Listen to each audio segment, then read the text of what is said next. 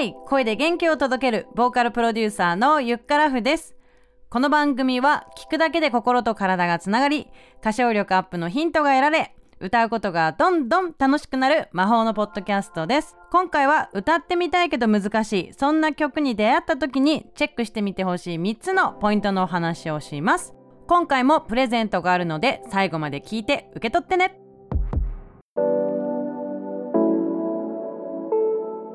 今回は本題に入る前にですね前回のですね質問コーナーに、えー、またお答えいただいてですねヤマピーさんからですね LINE をいただいたのでちょっと読み上げていきたいなと思っているんですけれども前回のエピソードでこうやる気が出ない時におたけびしてくださいっていう話をしましたけれどもこういう風にね叫んだらどんな気持ちになりましたかっていう質問したら超気分が上がりました。最高ココって コケコッコって叫びますって書いてあります。テンション高いなヤマピーな。いいね。でまたどんな時にやる気が出ないと感じることが多いですかっていう質問に関しては一番やる気が出ない時は睡眠不足の時です、えー、お盆休み睡眠削って朝からカラオケに行ってましたがあまりうまく歌えなかった気がしますということです。確かにね睡眠不足は歌に限らず全てのね、えー、人間的行動をですね。こう妨げますよね。はい、まあ、いつも言ってますけれどもこう体が楽器、えー、だとしますですね。ちょっとメンテナンス怠っている状態ということになりますのでやっぱ歌声声がねうまくならない。こういうことがやっぱり起きてしまいますのでたっぷり水分をとってあったかくしてそしてたくさん寝てですね体を大事にしてください。朝はね結構声がガラガラしちゃうのはみんなそうだと思うんですが声はなんか出した方がどんどん出ていくので歌うことが好きな人はですね普段からも姿勢とかね発声を意識して、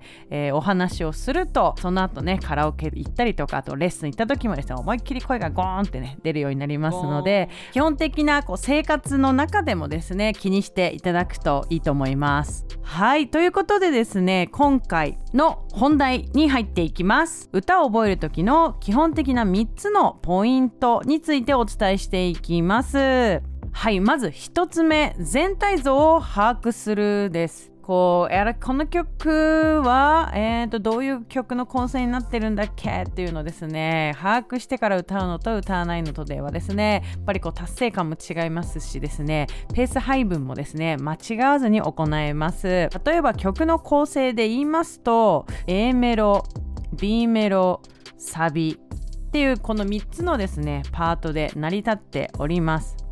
1番の A メロ B メロサビっていうものが来たら次はですね2番の、ね、2A メロ。次が 2B メロ。そして2サビが来ます。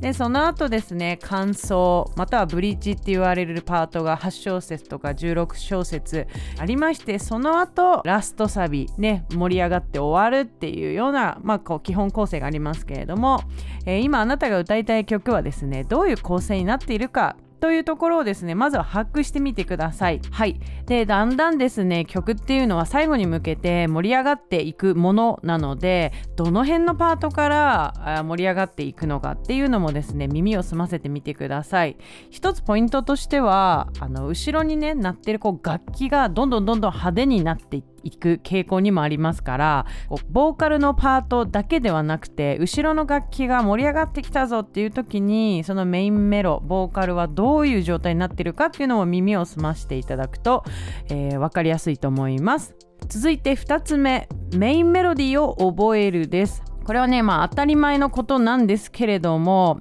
とメインメロディーって言ってもすごいシンプルにですね、えー、例えば楽器ギターとかピアノでねこう綺麗に作ってある曲っていうのはメロディー覚えやすいと思うんですけれども例えば R&B とかに関して言うとバックコーラスとかあとハーモニーがすごい重なってたりするからメインメロディーがねどこどこ？みたいなえどそっち？みたいなやつ結構ありますから、えー、そこ注意深く聞いていただくっていう意味でメインメロディーをねこう覚えるっていう風にここでお伝えさせていただきます。で特にですね最後に向けて、えー、まあ、盛り上がるっていうのをお伝えしたんですけれども、えー、アドリブといってですねメインメロディーの上をですねさらに上を行く華麗に舞うようにですね上を行くアドリブのメロディーっていうのも必ず必ず入っておりますからそういったところも聞き取って例えばライブでカバーするっていう時はそっちをねこう歌ってみるとお客さんもですね聞いてる側からしてもあさっきまではあのメインメロディー歌ってたけど最後はアドリブのあのそのパート歌ったねイエーイ！みたいな感じでうわーって盛り上がると思うのでそういう風に覚えていただくといいと思います。そして最後3つ目。えー、ブレスの位置を確認するでございますね。はい。こうブレスの位置、えー、ブレスっていうのはね、息継ぎと言いますけれども、えー、息継ぎね、結構どこでしたらいいですかっていうご質問よく受けます。こうフレーズの切れ目に基本的にはすればいいんですけれども、えアーティストさんによってですね、癖とかがあるので、自分が気持ちいいなって思うとことアーティストさんが、え作られた楽曲のブレスポイントがねたままに違ったりするしやりづらいって思うこととかもあります。なので最初はそのままコピーしてですね同じように息継ぎをしていただければと思うんですけれどももしやりづらければ言葉として変な感じじゃなければそこでねブレスしちゃってもありだと思います。こんな感じでですね3つのポイントにちょっと曲全体をね分析していただくとぐんとですね歌いやすくなると思います。そしてですねなぜこういった、えー、曲全体像を把握して分析する必要があるのかって言いますとですねこれ最初はあれ？これはちょっとこの山登れねえなほら今のな実力やみたいなちょっと山に例えるっていう感じでいきなり始まっちゃってごめんなさいなんだけれどもその自分がねこう登りたい山をどんな山か把握することによってあ意外といけたんじゃん？みたいな風に思える。大したことないと思える場合が結構ありますよ。でこれをねしていくとなんででいいかっていうと次のですね曲にも応用できるからですね、えー、この癖をつけることによって覚えるね時間がどんどんどんどん短縮できていきますはいそんなことをイメージしながら是非トライしてみてください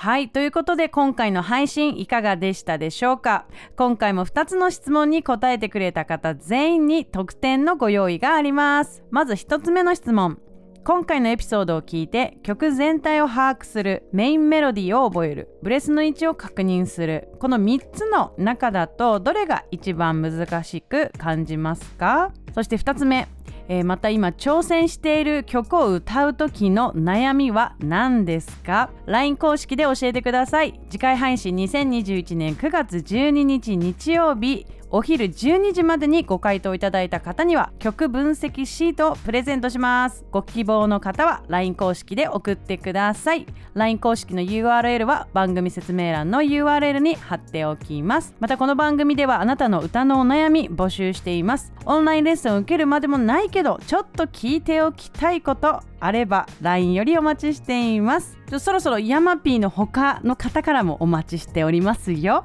ということで今回はこの辺でゆっからふでした。